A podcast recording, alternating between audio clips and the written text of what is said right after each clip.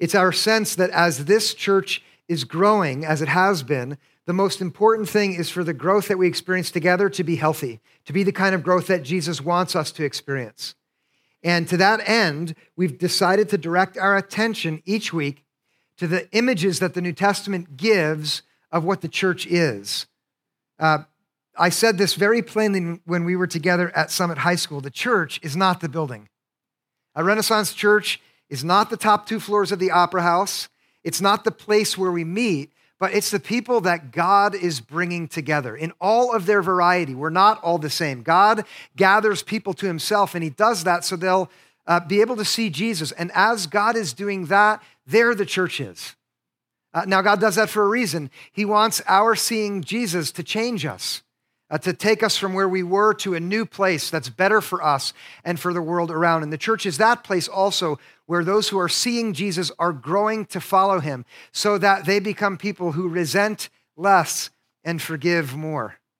Uh, so that there are people who feel more and more peace and less and less anxiety. Like Mary's story showed us, there are people who can let go of their past hurts and embrace a new future, one which is joyful, where they can leave behind God's forgiveness for them and turn it outward to others and be the bearers of God's grace in the world around them. And that's the third thing. The church is the, is the people who've seen Jesus and now they go out and show him. Uh, these three words that I've already spoken, they've been um, here uh, from me as your teacher for these last months because uh, what happens when we look at the images of the church in the New Testament is we see that they're always picturing a community that's gathering to see Jesus and growing to follow him so that they go out and show him to others. And that's how the New Testament principally teaches people how to think of themselves in relationship to God so that they see that the church is not the building, but rather the people that God has gathered. And my hope for us is that as we grow in our own vision of what this church is, that we'll have a, an understanding that's faithful, that helps us be who God wants us to be. Uh, and by the way, that is better than we could imagine for us and more profoundly good in the world around us than we've even dreamed. That's what God wants for those people who are gathered to be his church. Now, this morning, like last week, we'll listen again to Jesus. He'll be our teacher. Uh, Jesus, uh, he, he, he, was interested uh, primarily in helping men and women see the truth about who they were so they could be who he wanted them to be in the world. And, and, and often in his lessons, in his words, He's trying to shape the self understanding of those who listen. And this morning, we're going to go to uh, a teaching in John 15, where he's speaking to a gathering of disciples, students of his who are trying to learn. And, and in this statement in John 15, he tells them who they are in relationship to him. And that helps them understand what it would mean to be a part of his community, the church. So I want you now to listen with ears open to how to see yourself in relationship to Him as a part of the church. This is John 15, and this is verse 1 and then verse 5 beside it. Here's what Jesus taught I am the true vine, and my Father is the vine grower, and you are the branches. In this concise statement, Jesus is depicting his relationship with the disciples, not just individually, but as a gathering altogether, so they'll have the right understanding of what it would mean to be in his community, which is the church. And in a nutshell, he's teaching them that the church is the community of people that is gathered to him like branches are gathered to a vine. Uh, if you use your imagination as Jesus intends you to, there are principally two big ideas that Jesus wants to convey through this metaphor. And they're not meant to be ideas alone, but rather those kinds of ideas that send you off into the world differently than before you were able to think of them. Uh, and, and that's what Jesus intended then and now as well. And so try these out. The first big idea is a matter of the nature of the relationship that Jesus expects between you and himself. That's the first big idea in the vine and the branches image. That's the first thing he wants you to have in your mind to change you. And then the second thing, which is absolutely indispensable, is the relationship that you should envision between you and all the other branches on the one hand and the world in which God has placed you. missing either one of those two, you'll miss what the church is.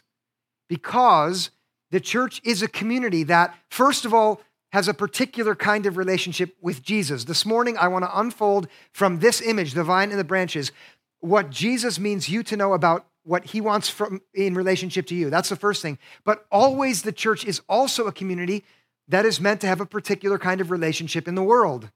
And if you miss that, then you miss everything. The church that believes it's a building and is quite happy to gather in their own little space and shut the doors and, and make the windows foggy so you don't see what's going on out there and just be okay here is not a church. Was that cough like a silent agreement? but instead, the church that Jesus wants to build sees in this image of vine and branches something about our relationship with Him and altogether our relationship with the world. And in order to learn, what I'm going to try first of all is to help us be where Jesus' first students were, because they had an advantage over us when they listened to him. Uh, partly because they lived in an environment where vines and branches were commonplace. Many of them came from families who had their own vineyards and would have known what's involved in making fruit grow from a vine. They had that over us. They also had over us the truth that from the time they were little children, they had already known that vine and branches was a metaphor for how they were supposed to understand themselves in relationship to God. Let me give you that background first. Maybe you know what the most important building in Jerusalem was. The building that would have been at the center of the religious lives of everyone who ever heard Jesus talk in that first century. It was the temple that was the most important. Uh, some of you have traveled to the Holy Land. Still on that site, there still is a special building. The one that was around when Jesus was teaching, that was destroyed actually in 70 AD. However, we know what it was like, what it looked like from historical descriptions that we have. Josephus is one writer who lived in Rome. He was born in 37, died in 100. He, in his histories, described exactly what the temple looked like. He, he tells us what those first hearers of Jesus would have seen when they went there. Uh, imagine this.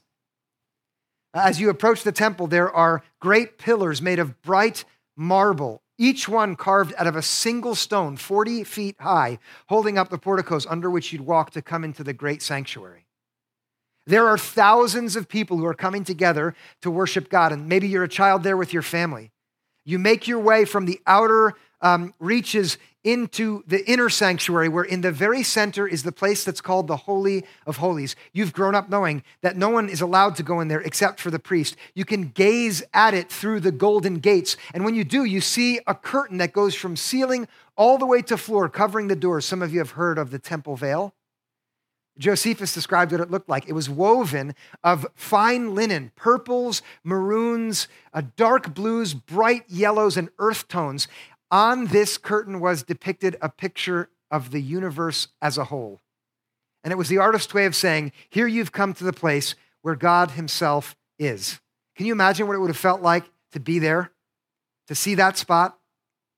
Uh, Josephus tells us that above the curtain from the ceiling hung the finest work of artistry that could possibly be produced in brilliant gold, a great vine with grape clusters hanging from it as big as a person. And there it hung so that every child, every adult that came into the presence of God there in the temple would have a visual picture that reminded them of how they were supposed to think of themselves in relationship to God. Because their scriptures taught them that you are the vine and God is the vineyard owner. Why that image? Um, from as far back as the writing of God's people goes, it's an image that is repeatedly used to depict God's people in relationship to God. They are the vine that bears the fruit of God in the world because uh, God Himself selected Israel to be a choice vine so that He could plant them so that they could grow and bear good fruit in the world. L- listen to the way uh, it's put in one of the many places it appears. It's in Psalms, it's in Hosea, it's in Ezekiel, it's in Jeremiah, in the prophet Isaiah. Uh, there's a teaching that's meant to picture God and Israel along these lines. Here's how uh, Isaiah 5 begins My beloved had a vineyard on a very fertile hill. He dug it and cleared it of stones and planted it with choice vines. He built a watchtower in the midst of it and hewed out a wine vat in it. This is a poetic picture of God on the one hand and Israel on the other. Israel was a people that was trapped in slavery. They were in Egypt. God came in with his power, he freed them. He led them through the desert and he delivered them to a land that he had promised them, a land flowing with milk and honey. Is this familiar to some of you? Um, when they arrived in the land, he cleared it, he made it ready for them, and he planted them in that perfect place, just like a vineyard owner prepares for planting a vineyard. And there he placed Israel so that they would thrive and they did grow. In that promised land, the people of God grew, but, but listen now, they didn't grow in the way that God wanted. Listen to how Isaiah continues. He expected it to yield grapes because that's what you expect when you plant a vine, but it yielded wild grapes. This upset it may be harder to see in English. In Hebrew, the word wild grapes means something like sour, rotten, moldy grapes. Funky is the right way to put it. You ever see a funky grape? You ever eat one by mistake? God did all this work with this people because he planted them in a place where he expected them to grow something good and wonderful. But what came up instead was not good, it was awful. And every time the, the vine image was used of Israel in all of the books I mentioned, this always is the same outcome that the poet or the prophet uses. To say that God had something good in mind for the world when he brought these people out and planted them. But what came up was not good. We don't have to use our imaginations. Down in verse 7, Isaiah tells us exactly what this means. He says, For the vineyard of the Lord of hosts is the house of Israel, and the people of Judah. Judah is the name of the father of the sons who become the 12 tribes of Israel. There it is right there the vine and the branches and the fruit. That's God's people. That's why it was hung up there in the temple for all of Jesus' students to see when they were kids. But then Isaiah continues the people of Judah are his pleasant planting. He expected justice, but saw bloodshed, righteousness, but heard a cry. That's the prophet's way of differentiating between grapes and wild grapes.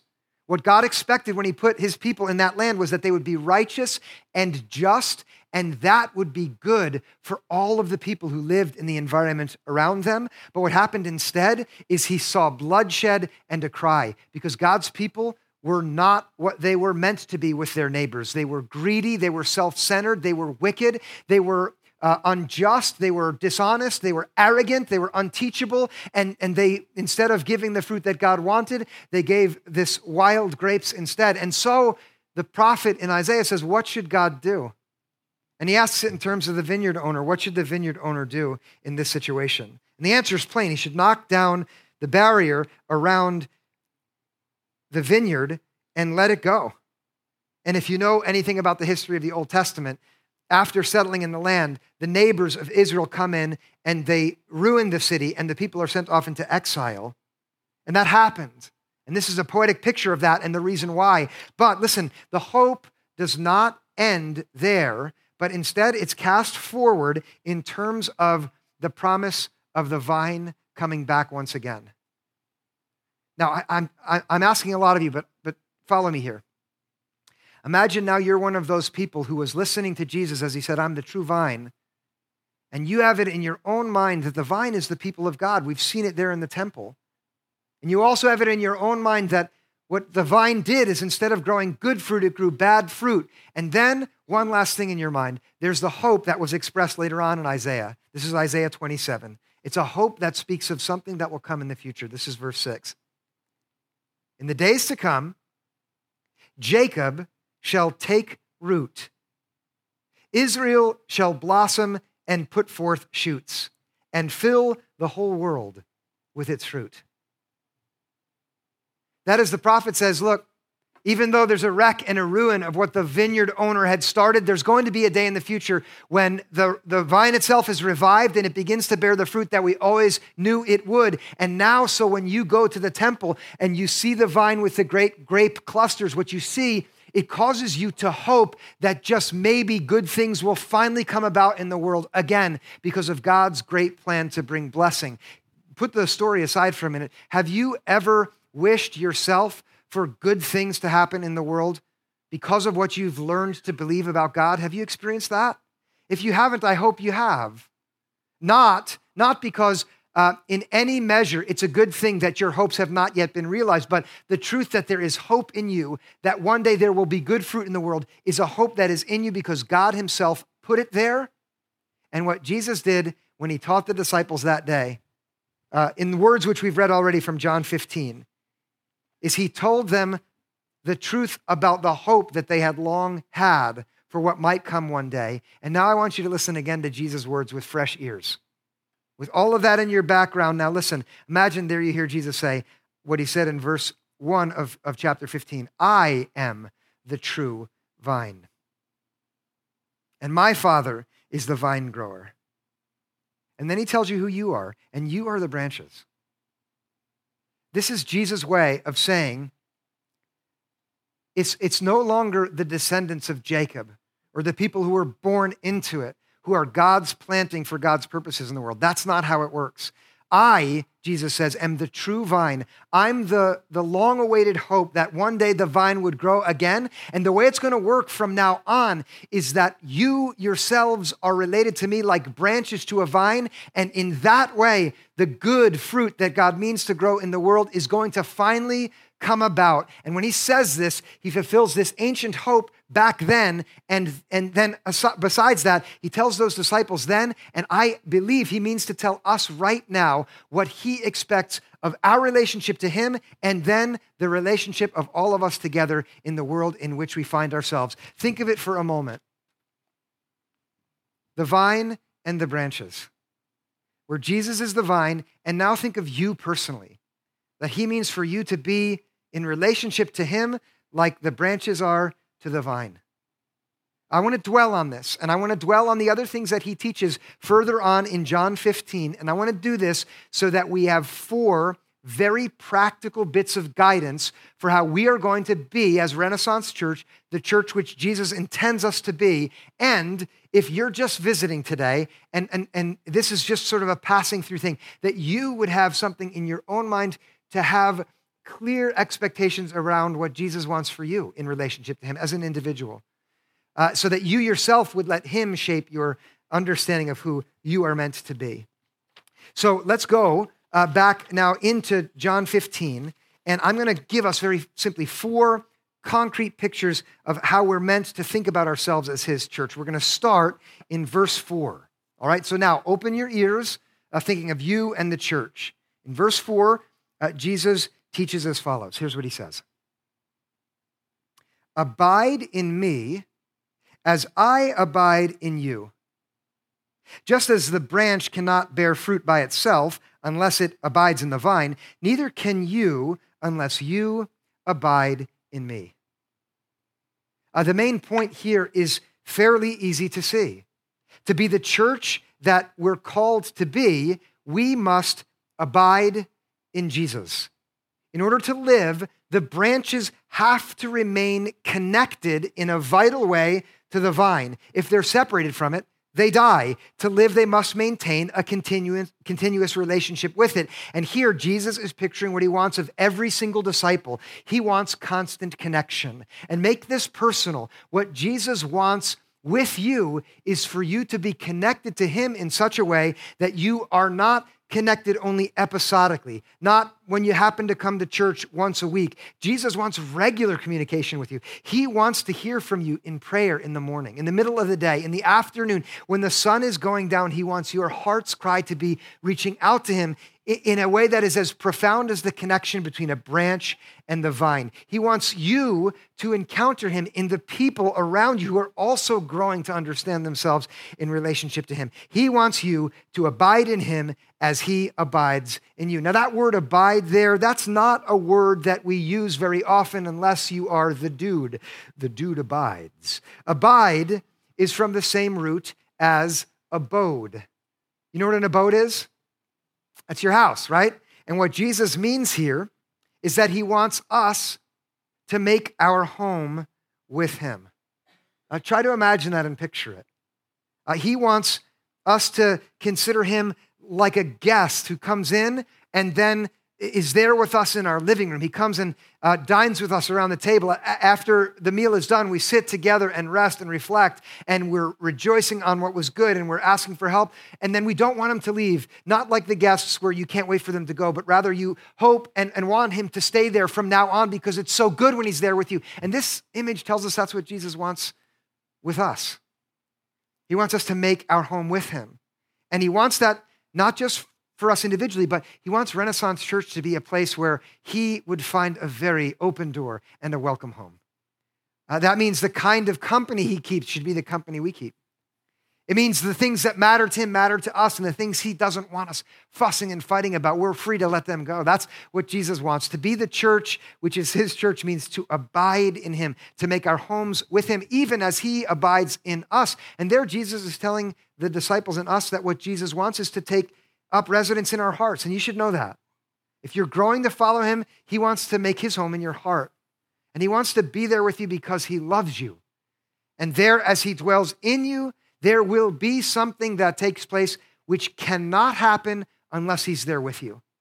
So that first bit about his relationship with us leads to the second lesson here. And this, this is that second point that I said, this is a metaphor that's meant to teach us about our relationship with the world around us. This is absolutely critical. Here's what Jesus goes on to say in verse 5 Those who abide in me and I in them bear much fruit, because apart from me, you can do nothing.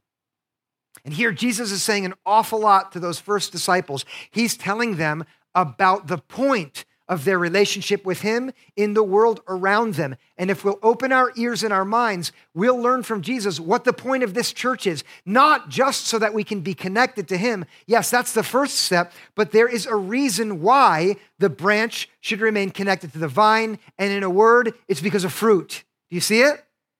What? Okay, sorry.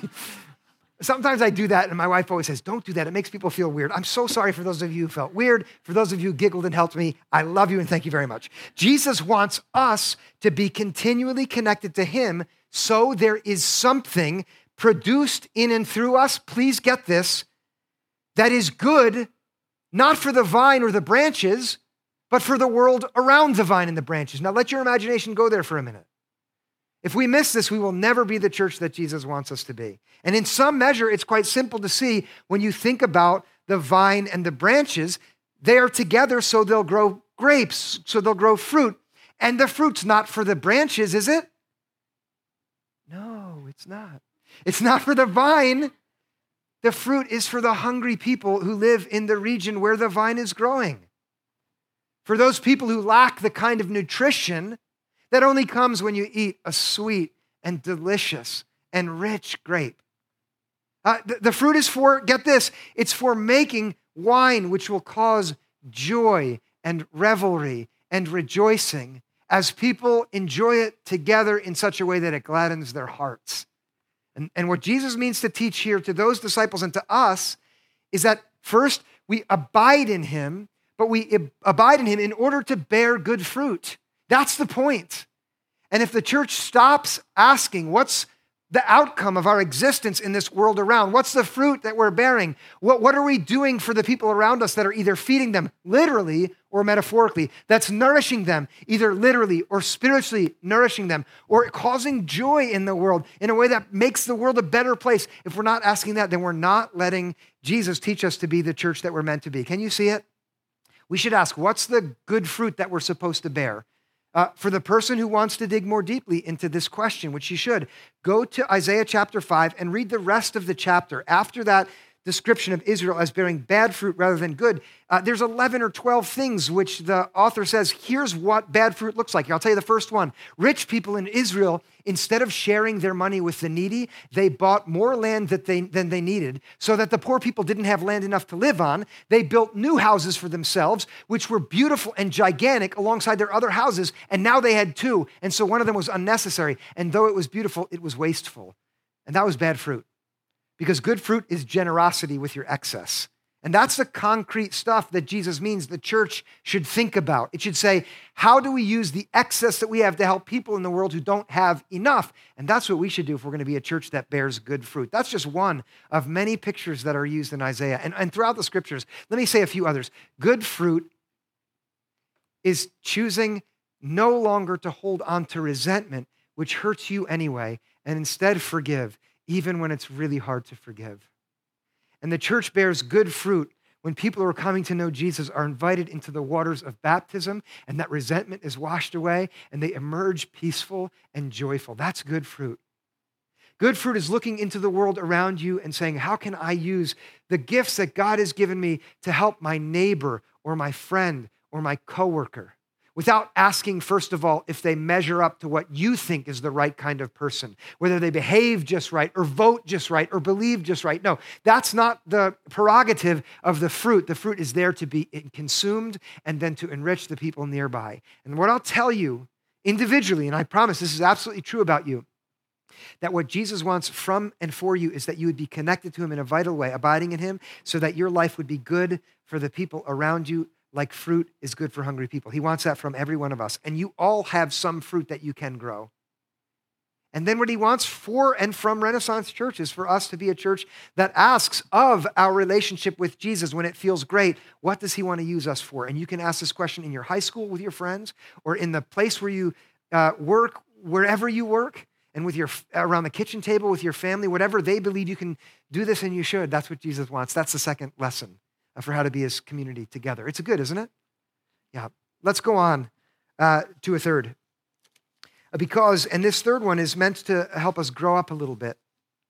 Because Jesus' teaching um, is inspiring and encouraging, but it's also challenging. And there's an element in this metaphor that is challenging too. And so I'm going to ask you to be mature and accept this challenge. This is from verse 2, right after he tells the disciples that he's the true vine and his father is the vine grower. He goes on to say this about his father. This is verse 2 My father removes every branch in me that bears no fruit. Every branch that bears fruit, he prunes to make it bear more fruit. Uh, there are two uh, challenges there one for the branch that's bearing fruit, and the first for the branch that's not bearing any fruit. Often in Jesus' teaching, as he refers to um, uh, metaphors for things that are growing. He'll point to something which is not producing as it's meant to. And what Jesus says emphatically is when that happens, God cuts the branches off. He takes the fig tree that is producing no figs and he cuts it down and throws it out. He takes the fruit tree that's bearing no fruit and away with it. The weeds that are good for nothing, they will be pulled up and thrown away. And here I think Jesus means to, in, in effect, startle us into action to know that if we believe that being a part of his community is like just receiving and never having any produce, we should not be surprised if there's a time when God cuts us off. And now, someone in here is thinking about a person in the church, and you've been thinking, I was waiting for the time when the sermon would give me permission to try to push them out of the church. Now I have Jesus behind me, right? But don't sharpen your sickle because do you notice who does the pruning? It's the Father. Jesus did not say, and in the community, the branches will sometimes prune off other branches. That's not how it works. It's not our job. And that, that should be freeing. That's up to God the Father. And, and by the way, in terms of how he operates in the garden, he's more gracious than anyone else would ever be. And so we don't need to trouble ourselves uh, trying to figure out what we're supposed to cut off because it's not doing what it should. On the other hand, right beside that is also the promise that when there are branches that are bearing fruit, so that means if you're already growing as a disciple and you're beginning to bear fruit in the way that God wants you to, or when we as a church, Renaissance Church, are growing and we're beginning to do good things in the world. By the way, we are. I'm so proud of Ren Cares and all of the activities they're doing here and beyond and out in the world. I'm so encouraged to know about many of you starting your own little small groups, praying for each other, encouraging each other, building each other up. That fruit that is being born is beautiful, but what we should expect is that if we're in the community, we have to expect pruning. And that means there's going to be some things that cut. There's going to be times when God, uh, through a closed door, perhaps, or an unanswered prayer, or something that we experience, first of all, as just upsetting, where God Himself is going to come and He's going to take off some things that need to go in our lives. I bet I'm right that many of you will have found your own efforts at production in life um, frustrated because you have to realize, I'm trying to do too many things. Have you experienced that? And what you need to do is have some pruning. And here, Jesus promises that in the community, as you grow, you should expect that God is going to come along occasionally and cut things off for the sake of bearing even more fruit. And that's the point. The community is the people who are gathered together to, to Jesus, to be connected to him like branches to a vine, so that they bear fruit, which is good in the world. And in order to do that, they should expect pruning. And now I want to leave, uh, I've left this last uh, point for the end because I think it wraps up all three of those in a brilliant and in a very beautiful way. Uh, after teaching the disciples to think about themselves as the branches of this vine, in verse 11, Jesus uh, pulls it all together by telling them why he's taught them in just this way. And I want to receive this together as Jesus' statement about what the bigger, the biggest point is for all of this question about how to be his church. This is verse 11. Here's what he says I have said these things to you so that my joy may be in you and that your joy may be complete. Uh, Jesus wanted there to be no question in, in the minds of the disciples what the ultimate goal was. And the ultimate goal was joy. Uh, what Jesus wanted when he saw those uh, disciples, some of whom were doing okay, and others who were racked with anxiety, whose lives were in disarray. What he wanted for all of them to have and experience through and through was joy. And I want to tell you in his name that what he wants for us as a church is for us to have joy and for the joy that we have to be complete. And here in his words, there's a, a little more specificity beyond just joy in general. The goal is that we should experience his joy, that his joy should be in us. And that's a fourth bit of guidance for us to be his church. It is to seek Jesus' joy. And, and if we ask what makes Jesus joyful, the answer in my mind is just stunning and beautiful. Uh, here, if you've not spent a lot of time in the New Testament, I'm going to ask you to trust me. But those who have read the New Testament, paying attention to the moments where Jesus is most joyful, will know that they often take place around a table. A table where there is food served and where people are eating together. Do any of you have some of your most joyful memories around a table? No? Okay. I do because I love eating. But, but what's so brilliant about those moments where Jesus experiencing the greatest joy around that table is there's always someone there who the religious community thinks shouldn't be invited a sinner, a tax collector, a woman who's pursued a, a disreputable job. But there, in the presence of those outsiders, those outcasts, Jesus is with his own people and they're rejoicing around the table. They're behaving in a way that make the religious authorities say they're partying too much. And the reason that Jesus is overjoyed in those moments is the singular joy that Jesus experiences. The one that is above all other joys is when he comes out and he finds someone who's very far away from God for whatever reason and is able to bring them back into his loving embrace so his grace and mercy can transform them so they're a new person person so that they can experience the life that they were meant to experience right there beside him, even with all their past, with their present moment made new because of the radiance that comes from Jesus, the one who's right there with him. And that's Jesus' joy to welcome those who are far from him back close by. If there was any doubt, by the way, about whether that was what he experienced in his own life, all you need to do is pay attention to the joy in the stories he tells. Some of you know the story of the prodigal son. This is the story of a wayward son who goes far away from his father in a humiliating way. But when he returns, instead of scolding him, the father throws the biggest party that anyone on the farm has ever experienced. Why? Because he feels joy at the return of this sinner. Prior to that story, there are two others that Jesus tell, tells. A woman loses a coin. She searches the whole house to find it. When she does, she calls everyone together to rejoice. And before that, anybody know the story that comes before that? Help me out here. Yep, exactly. I heard it right over here. It was the shepherd who found the sheep. Did you hear that? It was the shepherd who found the sheep. If you were here last week, you heard the teaching that Jesus gave about the church being the flock, and he's the good shepherd.